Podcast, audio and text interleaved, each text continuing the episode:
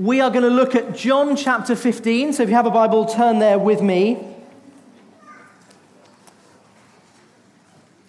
Today, I want to consider with you what I think are some of the most significant verses in the Bible. Uh, one commentator describing these verses said they describe the, the union or the relationship that really is the essence of Christianity. This is Jesus speaking to his closest disciples in the upper room the night before he goes to be crucified. And these are effectively his part of his uh, departing instructions. And really, I think what we're going to read is Christ's manifesto for flourishing. Jesus' manifesto for flourishing. How to flourish when he will no longer be with his disciples in person. And of course, that's the situation we find ourselves in as well. And really, in essence, you're going to hear this. The, the fundamental instruction in this passage is to abide with him, to remain connected to him. You'll hear it 11 times, I think, during this passage. And we're going to unpack that, what that means. But at its core, the fundamental implication of that instruction that we're going to hear is you are utterly dependent on Christ. We are being reminded of our dependence on Christ. And yet, I think there's something even more fundamental that I think it would be very easy to miss before we read this passage and as you read it. And that is the vision of flourishing that Christ is presenting to us in this passage, this idea of fruitfulness, is a radically different vision of flourishing than our world thinks. In a sense, Christ's vision of success, of what the successful life looks like, is radically different to what I think most of us are aiming at. And so as we look at this passage, I want us to examine what does Christ mean by the fruitful life? What, does he, what is his purpose for your life? Because I think what you might see is it's different to what you imagine. Let's read John 15, verse 1 to 17. And by the way, this passage is so intricate, you've got to listen for every verse. So don't, don't tune out. Listen carefully to what Christ has to say. I am the true vine, and my Father is the vine dresser, the gardener. Every branch in me that does not bear fruit, he takes away. And every branch that does bear fruit, he prunes that it may bear more fruit. Already you are clean because of the word that I've spoken to you. Abide in me, and I in you. As the branch cannot bear fruit by itself unless it abides in the vine, neither can you unless you abide in me. I am the vine, you are the branches. Whoever abides in me and I in him, he it is that bears much fruit. For apart from me, you can do nothing. If anyone does not abide in me, he is thrown away like a branch and withers, and the branches are gathered, thrown into the fire, and burned. If you abide in me and my words abide in you, ask whatever you wish, and it will be done for you. By this, my Father is glorified, that you bear much fruit and so prove to be my disciples. As the Father has loved me, so have I loved you. Abide in my love. If you keep my commandments, you will abide in my love, just as I have kept my Father's commandments and abide in his love. These things I've spoken to you, that my joy may be in you, and that your joy may be full. This is my commandment that you love one another as I have loved you. Greater love has no one than this, that someone lay down his life for his friends. You are my friends if you do what I command you. No longer do I call you servants, for the servant does not know what his master is doing, but I have called you friends. For all that I've heard from my Father, I have made known to you. You did not choose me, But I chose you and appointed you that you should go and bear fruit, and that your fruit should abide. So that whatever you ask the Father in my name, he may give it to you. These things I command to you, so that you will love one another. Let me pray. Lord, as we hear these words, Lord, I pray that they would sink deep into our souls. And pray you would come and do a work in us, each one of us that we would hear you speaking to us loudly and clearly, and that we would respond in the way that you want us to respond. Lord, we just submit ourselves to you now. Say, Come and have your way in us. Come and teach us. Come and open our eyes. Come and impart your wisdom to us. Help us to understand what you're calling us to. Amen. So, really, what I want you to see is that there are two types of branches being described here. And I want you to imagine with me two kind of vineyards that illustrate what Christ is describing. On one vineyard, and maybe you've been to the south of France or in Italy, and you, you've seen these kind of beautiful vineyards with uh, the vine is often kind of horizontal, about a meter off the ground, running for hundreds of meters into the distance. And, and on that vine is a kind of uh, hundreds of juicy, bulging bunches of grapes, shimmering in, in the, in the sun. Just looking at them just wets your, your mouth as you look at the grapes and just thinking, imagining quenching your thirst with those beautiful grapes or the, or the wine that's going to be produced with those grapes gleaming in the sun. And as you see that picture of a vine which is just laden with fruit, one of your first reactions is, What a gardener! What an impressive uh, horticulturalist that would construct and, and, and tend to this garden, that it would be flourishing and full and juicy and ripe, and so much life is there. It looks abundant and verdant. That's one picture. And then you see another picture. And this time you see a vine. The vine's there, but the, you see a few branches and perhaps a, a few wild grapes, but really it's a barren and desolate picture. The branch is just kind of hanging, hanging on to the vine, or perhaps it's on the floor and it's dead. And you know what the only thing that's left to do with these dead branches that are there is the gardener's going to come and sweep them up and burn them. And it's a picture of kind of death. It's a desolate picture. Looks kind of neglectful, doesn't it? It looks a kind of tragic picture. You think, no, this is so far from what it should be. And what do these two pictures really represent? And they're a kind of stark contrast that, that Christ is giving us.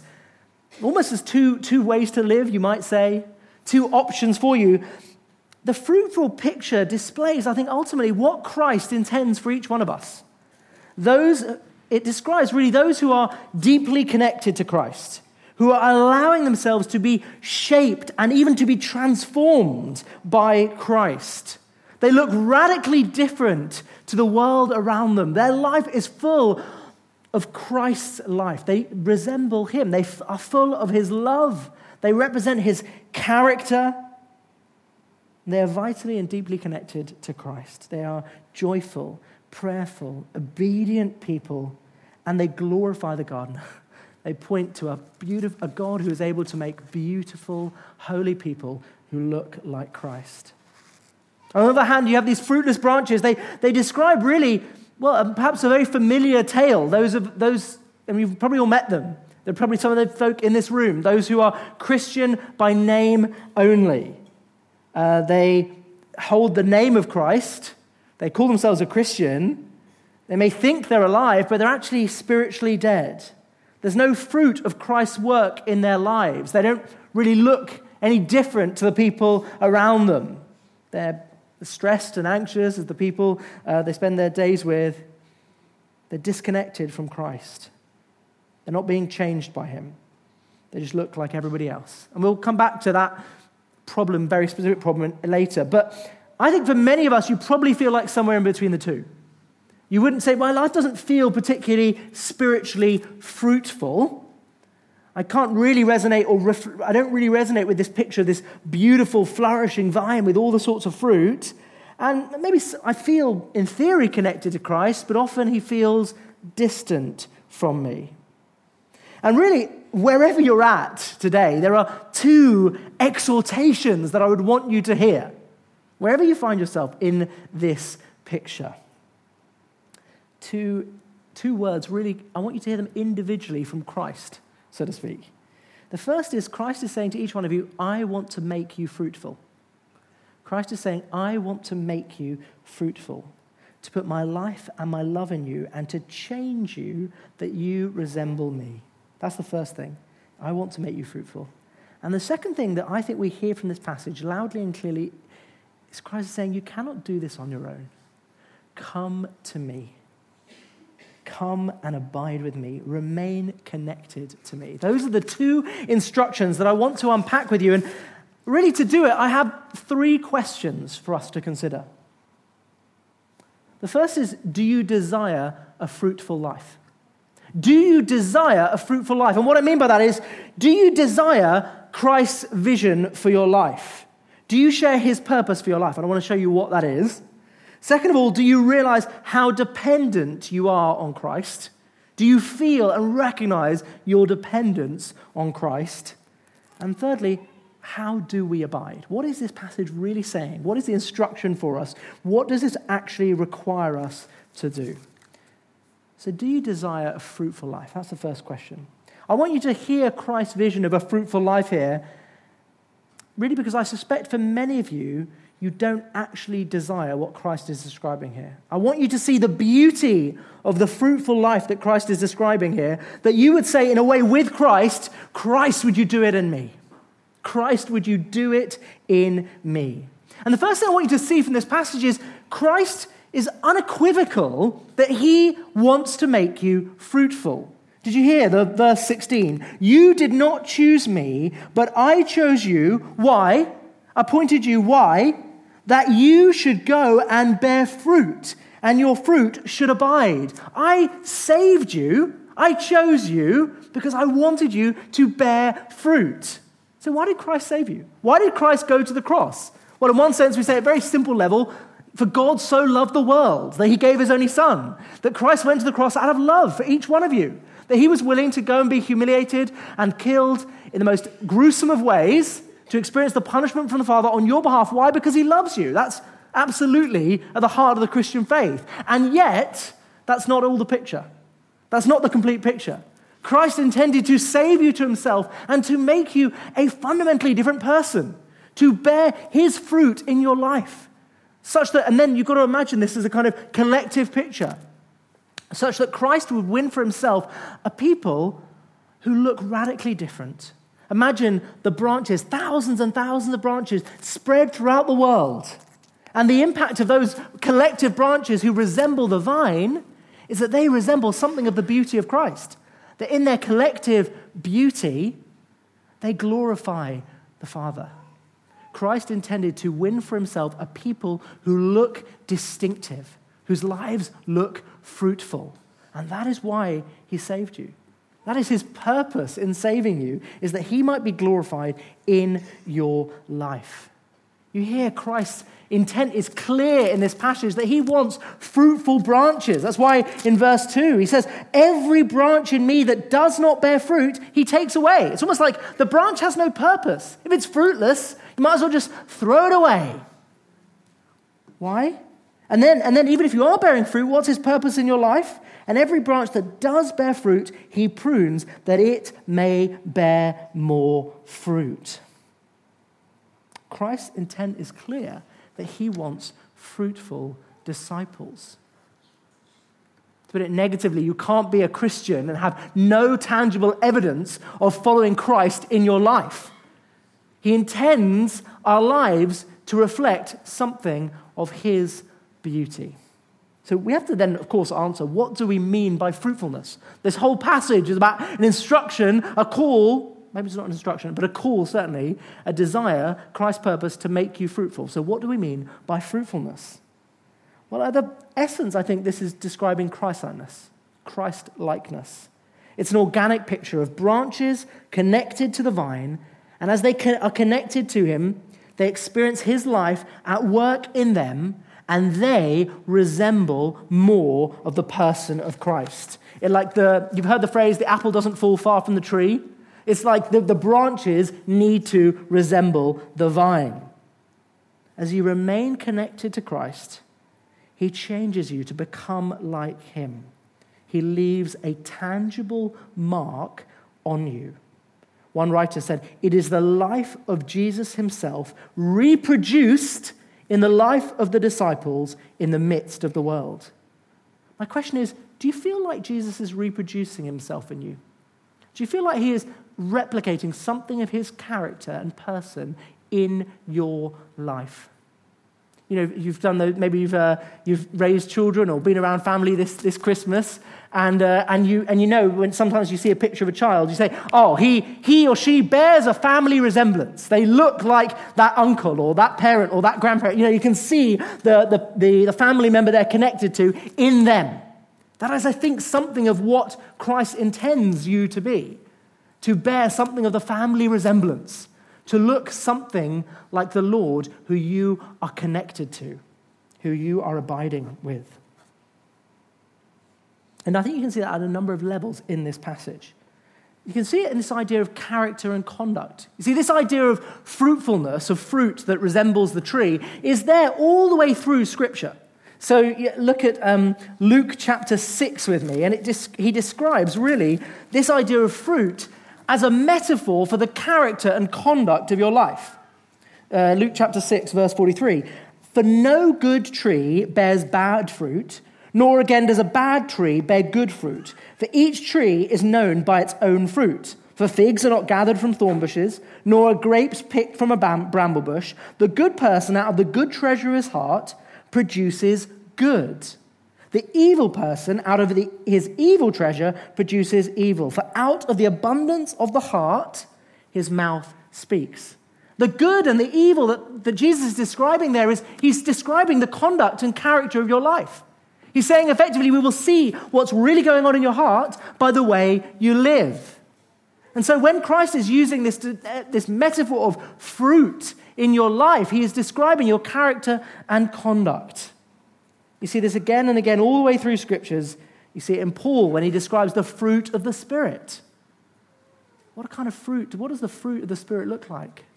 It's love, joy, peace, patience, kindness, goodness, faithfulness, gentleness, self control. I wonder, could you put your name and then, dis- and insert your name in front of those adjectives? How much would people who know you, how, many, how much would people who observe the fruit of your life, your, your work colleagues, for example, the people you spend your time with on a daily basis, how much would they say that you resemble that list, that description of fruit? How patient are you with the people around you who frustrate you? How self controlled are you? Have you mastered those desires in your life that you know harm and destroy you, perhaps harm and hurt the people around you? How much are those fruits true of you? How much do you, have you begun to resemble the person of Christ? So, fruit describes character and conduct, but it's not just good character. Jesus seems to be putting a very specific emphasis on the first of those fruits, that list, which is love. You heard the instruction that he gave to his disciples, and he puts it right in the, in the middle of this passage as a way, in a way of saying, underscoring, in a way, maybe the ultimate command, the, the ultimate mark of fruitfulness in the life of the Christian is love. That's why he instructs them This is my commandment, that you love one another as I have loved you. Greater love has no one than this, that someone laid down his life for his friends in one sense, that we might say the command of the Christian life is to live a life of love. But the problem we we know, we encounter when we think about love is that so often we think of it as a kind of tepid sense of affection for others, maybe a sense of warmth towards other people, a smile to a stranger. Those things are not wrong, of course. But we're not talking about 21st century vision of love here. This is the sacrificial love of Christ, a fruitfulness we will see fruit in your life if your life is full of loving service towards others, especially the church. Remember, he's speaking to the disciples. In fact, he closes this instruction with these things I command you so that you will love one another. It's almost like before we even talk, talk, about outside this room, the first test of whether there is fruit in your life, the first, the first test we might say of whether you are really a disciple is whether your life is marked by the same sacrificial love that we observe in the person of Christ. Have you made yourself a servant of the people around you? Have you said, no, my, my calling is to to pass on the same love that I've received from Christ, to live a life of love. And then when you see this together, when you see a community where people are taking this seriously, the call to serve one another in love, the call to lay down their lives for one another, it looks stunning. It looks beautiful. You see different people taking opportunity to serve different other folks in need. The collective power of that, that is, that is a picture of beauty when you see it in action that, rem- that is meant to remind us a bit like that vineyard with those, all those different bunches of grapes hanging off the vine. You look at that and think, that's beautiful. In the same way, when you see a church community of people who really love one another, who really take seriously the call to serve one another in need, who look for the needs around them and say, You are my brother or sister, and I care for you because of that. I will sacrifice myself for you. That is something beautiful. So it's, it's, it's fruit, of character and conduct, it's love, but it's also an impact on others. This is not an introverted picture.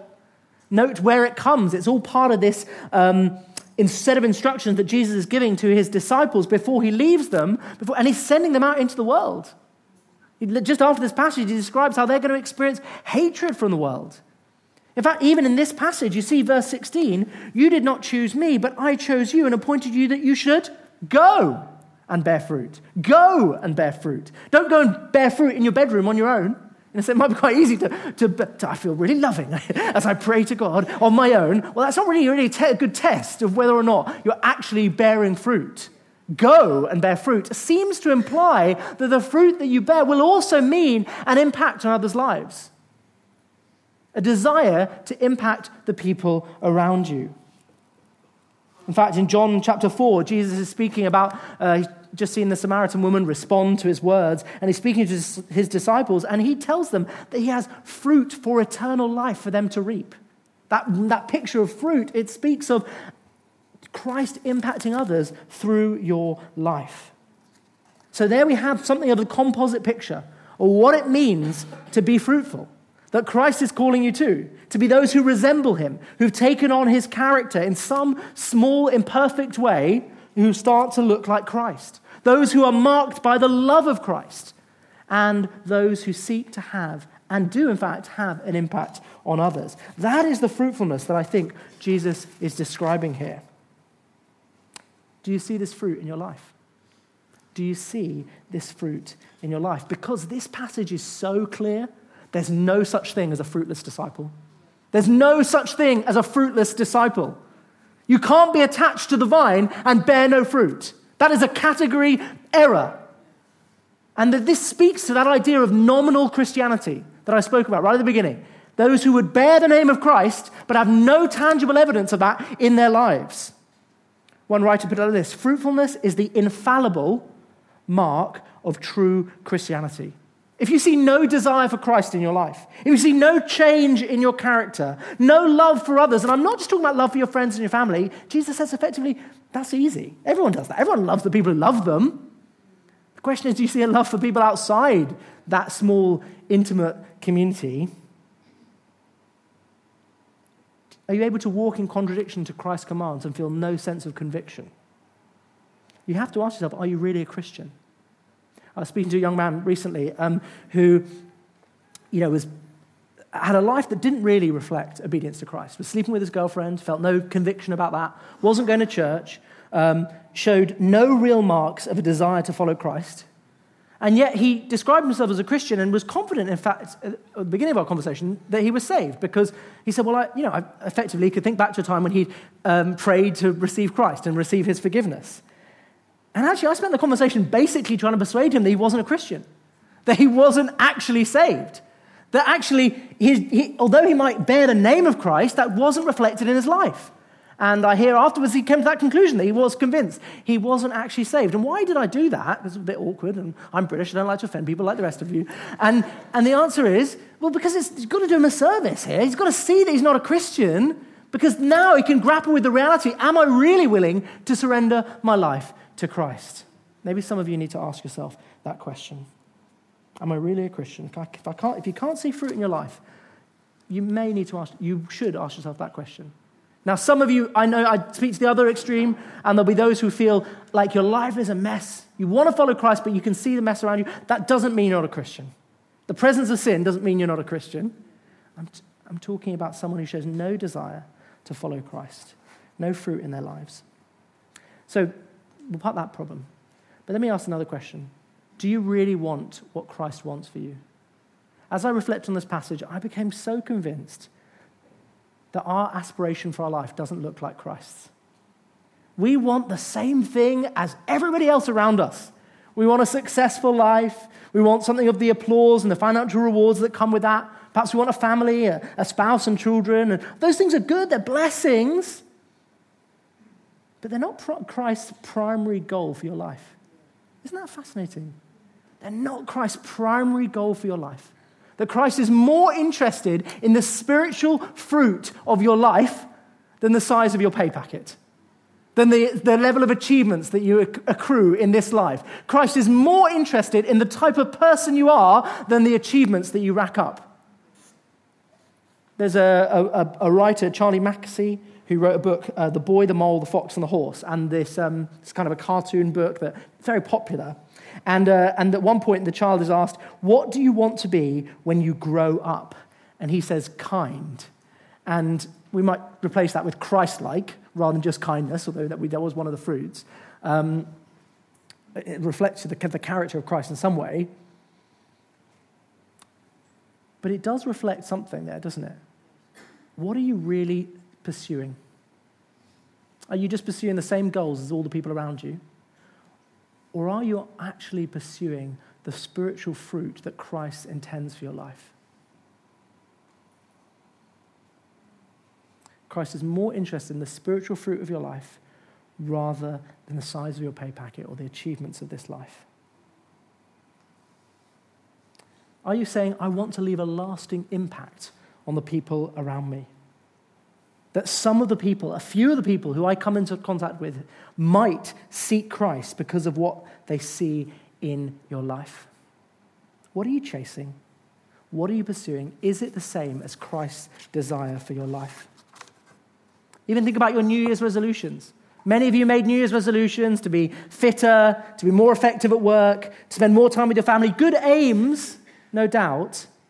But not many of us, I suspect, said, I want to be a more tangible picture of the love of Christ to the people around me. I want the people who I spend most time around me to see Christ in me. As impossible as that might sound, I believe that that is Christ's purpose for you. So hear Christ's intent for your life. For your life. He wants to change your character. He wants to take the impatience that you naturally feel and replace it with his loving, unending patience to, to replace your mixed motives of good and bad with his purity and goodness, to replace your fickleness and flakiness with his faithfulness. What Christ intends for you is nothing short of a personality transplant. And of course, this is not quick work. Think about how fruit grows. Think about apples or peaches or pears or grapes or whatever it is. You know it doesn't happen overnight. It takes time.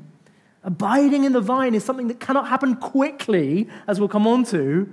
This is the deep, long term growth that God wants to work in your life. He wants to reshape the whole posture you have in relating to others.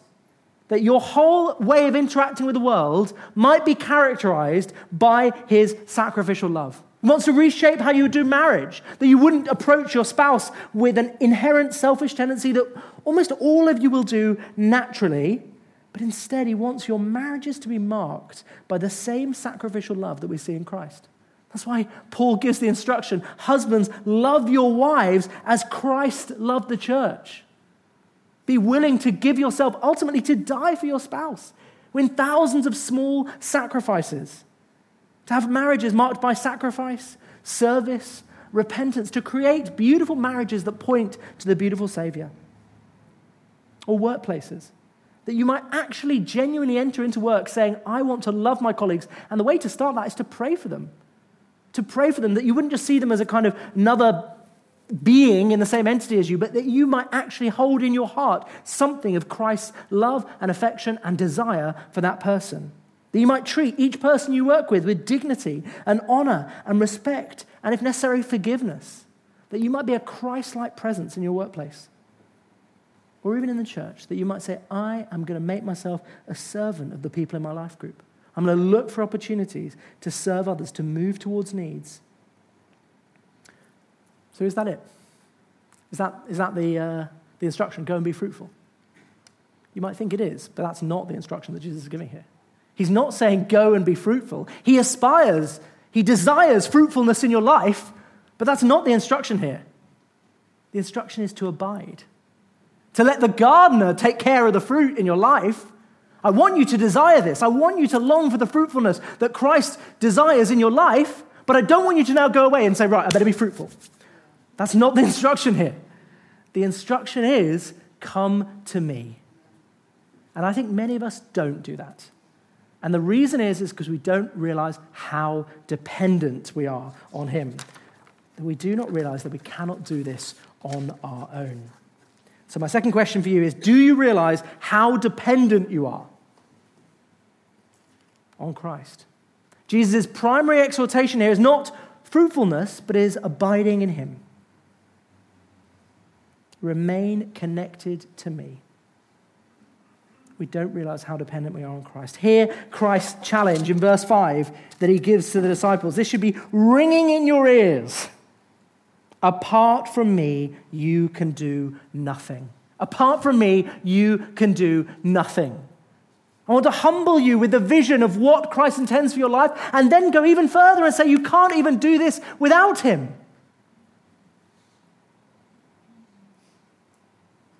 You are completely unable to do the things that Christ is calling for you to do without his work in your life.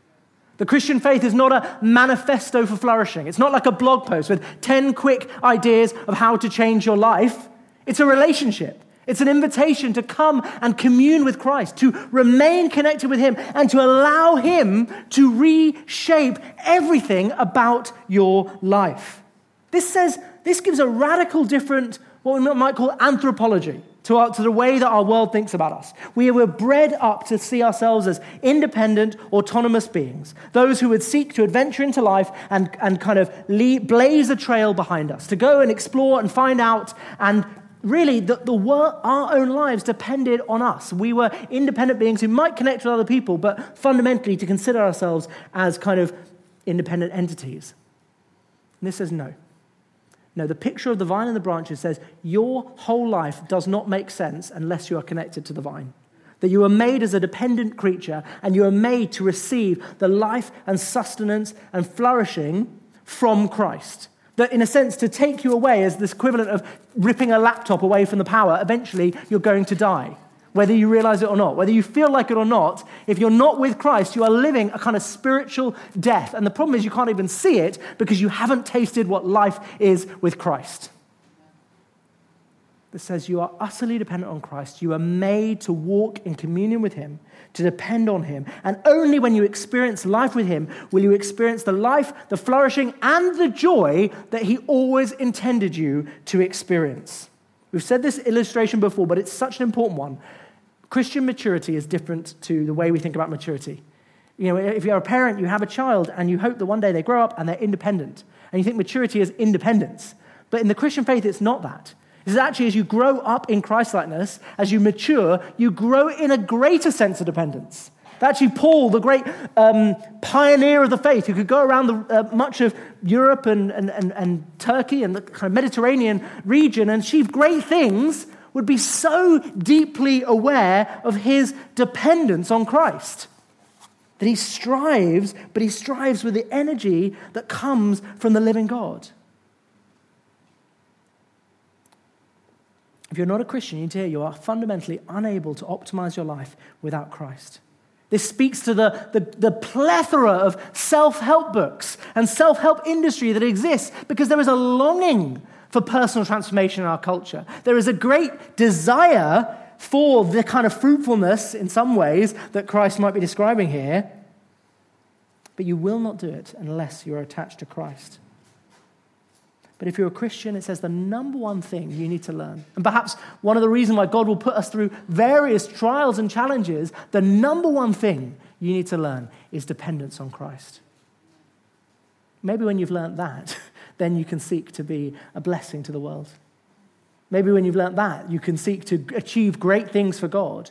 Once you've established deep within your heart that I'm utterly unable to do this except for depending on Christ. Stop relying on yourself. Stop relying on yourself. Isn't it exhausting to put the great weight of achieving the Christian life on your own shoulders? Say, I must summon up the energy to love all the people around me. What a ridiculous idea. Just, to, just look around the room. There's more than 150 people in here. Imagine loving each of them in your own strength. It's impossible, isn't it? The Christian life is full of impossible commands in your own strength that are only possible by relying on the Holy Spirit and God's work in your life to change you. That's why Paul says in Colossians 1 29, he's not saying this is just let go and let God. It's about a dependence on Him. It says, For this I toil, I work hard, struggling with all His energy that He powerfully works within me. Christ wants to liberate you from the weight of moral transformation, of trying to beat yourself into submission, of beating yourself up when you fail. Christ wants to tell you that you simply need to come and abide with Him and let Him bear fruit in your life. Stop exhausting yourself by trying to rely on yourself. See the great gift of Christ that you are not on your own. I love, I absolutely adore the, the fact that Jesus says, Abide in me and I in you. Not just abide in me, not just you do something. I am going to come and abide in you. This is describing the kind of mystical, almost we say spiritual union that you experience with Christ. That you're connected to Him, that, that He's not standing in heaven wagging His finger at you, at your moral indiscretions. He's not shouting at you from the sidelines saying, Come on, do better.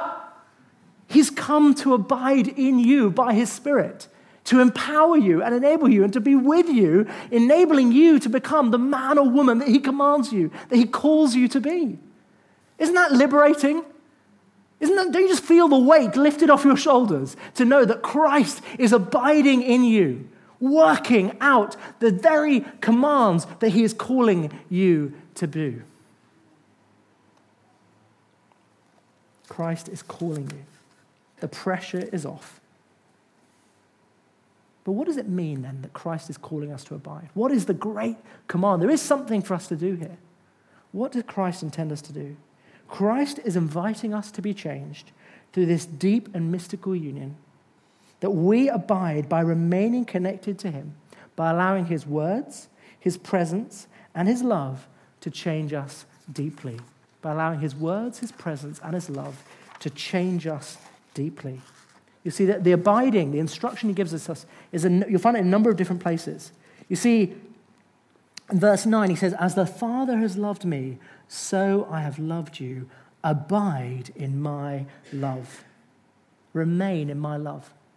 Unless you are rooted in and deeply conscious, aware, convinced of the great love of Christ, you will not bear fruit unless you are grounded in the incredible love that we preach about each week, you will not bear fruit.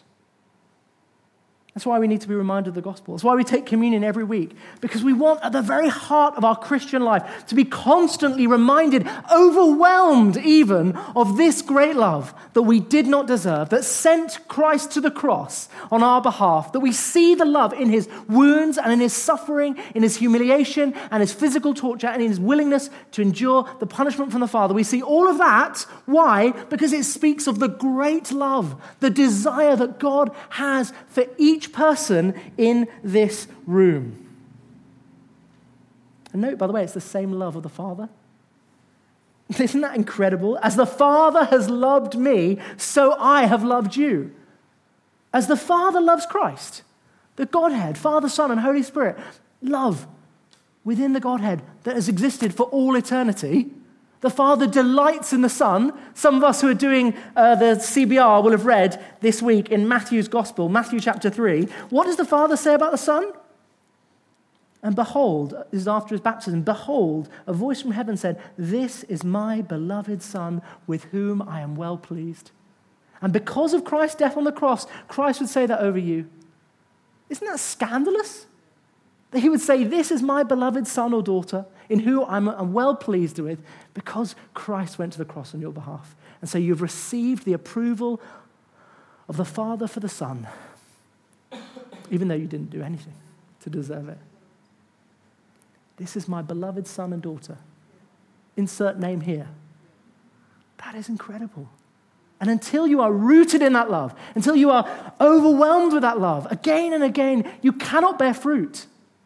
Because now, when you understand that love, you realize I've got nothing to prove to the world. It doesn't matter if people think I'm an idiot, I'm a spiritual nut job, whatever it is, it doesn't matter. Because I'm loved by the King of the universe. By the way, this is not just a, a, a kind of intellectual thing. Remember, Paul tells the Ephesians that to pray. If you don't feel the love of God, if you said this is all just a, a kind of nice idea, well, read it, read about it, read the gospel, see the love of Christ, but also pray about it. Ask that God would reveal his love to you. We'd love to pray for you after the service. If you never felt the love of God, we'd love to pray because Paul seems to suggest that to really grasp the love of God is a spiritual work in your life. It's not just an intellectual one. The love of Christ will change you. You will naturally want to love others when you are full of the love of Christ. Second of all, obedience. How do we continue to remain in Christ's love? Obedience. Isn't that fascinating? He's kind of saying, You can't claim that I love you and then just ignore my commands. As the Father loved, me, so I loved you. Abide in my love. If you can keep my commandments, you will abide in my love, just as I have kept my commandments and abide in his love. The, far, the Son walks in perfect obedience to the Father. And he does it because he knows that he loves him and because he walks in obedience. So, too, we know that we're loved by the Father and we walk in obedience. Well, sin is a problem in and of itself. It's not something we want to do. But this speaks also to the idea that sin breaks our communion with God. And what I mean by that is, say, say you wake up in the morning and you spend time with God and you're very aware of the love of God, and then you just spend the day being rude and offensive to your colleagues. And at the end of it, you just come back and you think, actually, you know what? I was really walking out of step with you, Lord. And there's often a sense of guilt and shame that comes with that, a sense of distance that emerges whenever you think about the very worst things you've done. Almost inevitably, you'll experience guilt and shame and a distance from God. Sin is a problem because it disconnects us from God. Now, it need not, you need not stay there. You can come back to God, but there's a sense to which Christ is saying, if you want to maintain this connection with me, if you want to maintain and abide with me, you need to be walking in step with my commands. If you just ignore everything I have to say and just live your own life under your own authority without any reference to my commands, you can't really say you're remaining, that you're abiding in my love. Walk in obedience and abide in his love. Thirdly, his words. We abide with Christ when we allow his words to abide in us. Do you see verse 7? How do we know what abiding is? If you abide in me and my words abide in you. Christ abides in us by his Spirit. It's an incredible, incredible reality. But he also abides in us by his words. As we engage with the Word of God, this is not an ordinary book, brothers and sisters. This is the words of the living God God who spoke into the universe, who created you, who put the breath in your lungs, has spoken to us in this word, which means this word has power to transform you. That's why we read it. Because has the words to, of eternal life, the words to change you. So you need to be regularly reading the Bible. But more than that, I want you to be like cows. What do I mean, what do I mean by that? It means to be cows, ruminate on this word. What is a cow? It's a ruminating creature. It's a cow that cow eats the food, digests it, then regurgitates it, and, dig- and chews it over and digests it some more. And it's that picture of, I think that is what it means to ruminate on Scripture, to allow it to change you. If you've done this, you know the effect it has on you. I can only speak personally as I've abided in these words of John 15 over the last few days. It has just been so enriching to read of Christ's intention to bring fruitfulness in my life. The weight comes off the shoulders. The joy as you experience this love. I, I can only tell you, just, just do it and then you'll believe me ruminate on these words. Take the words of Scripture, write them out after you read them. Something, something strikes you. Maybe you feel like, maybe God, you're saying this to me. I'm going to write it out afterwards. Then I'm going to chew it over through the day. What does it mean? You know, I was, I was reading, uh, some, like some of you, uh, in Matthew chapter 5, those who are pure in heart will see God. I'm, I'm not doing it quite justice there, but the intention there. And as I ruminate, what does it mean to be pure in heart? I want to see you, God. Would you make me pure in heart? So I'm chewing it over, I'm praying it over, I'm thinking it all the way through the day. That is what it means to allow the words of Christ to abide in you. Allow them to change you. If you're just flicking it open, reading it, and then forgetting it, that's not really abiding in the words. Allow the words of Christ to change you. And finally, prayer. Jesus' intent here is the disciples see that his means of bringing fruit in their life is prayer. Verse 7 If you abide in me and my words abide in you, ask whatever you wish, and it will be done for you. He's talking about prayer. And the problem is when we hear that, we think it just sounds a bit hyperbolic, doesn't it? Really, I think maybe a better way of understanding that might be God will answer what you wish or say no when he knows better. One writer put it like this God will either give us what we ask for in prayer or give us what we would have asked for if we knew everything he knows. God intends to bear fruit in your life. God intends to change the world through your prayers. It feels a bit counterintuitive, doesn't quite make sense, but God wants to use your prayers to change reality. That's why we pray every time we gather. That's why we pray before each service, why we pray up a room. If you want to have a fruitful life, I encourage you to have a prayerful life. And what is the effect when you put these together? A people who are abiding in Him, who are remaining connected to the vine, and whose lives look different as a result, who are fruitful. Well, two things, two effects. One, the Father is glorified. As you look at that beautiful vine with bunches of fruitful grapes, you can't help but marvel at the work of the gardener.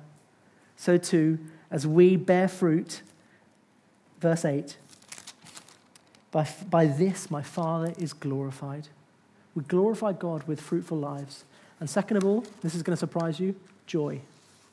As we connect ourselves, as we remain connected to the vine, as we live lives being changed by Christ, we experience true and lasting joy. This is Christ's recipe for a joyful life. Remain connected to me. We experience true joy, the, the joy of being friends with the living God, the joy of knowing that our sins are forgiven, the joy of seeing God at work in our lives, and in that, seeing and remembering his commitment to us, each as individuals the joy of knowing God better, of seeing more of His glory and His beauty and His majesty, and the joy of seeing Him at work in the lives of the people around us, the, the joy of seeing Him at work beyond us.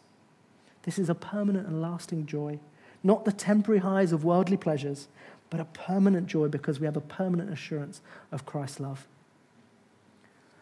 So, as we close, I want to really just you to hear Christ's invitation to come to me.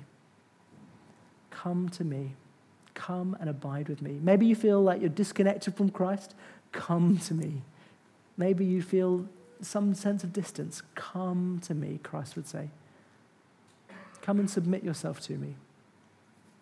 Come and invite me to work in your life.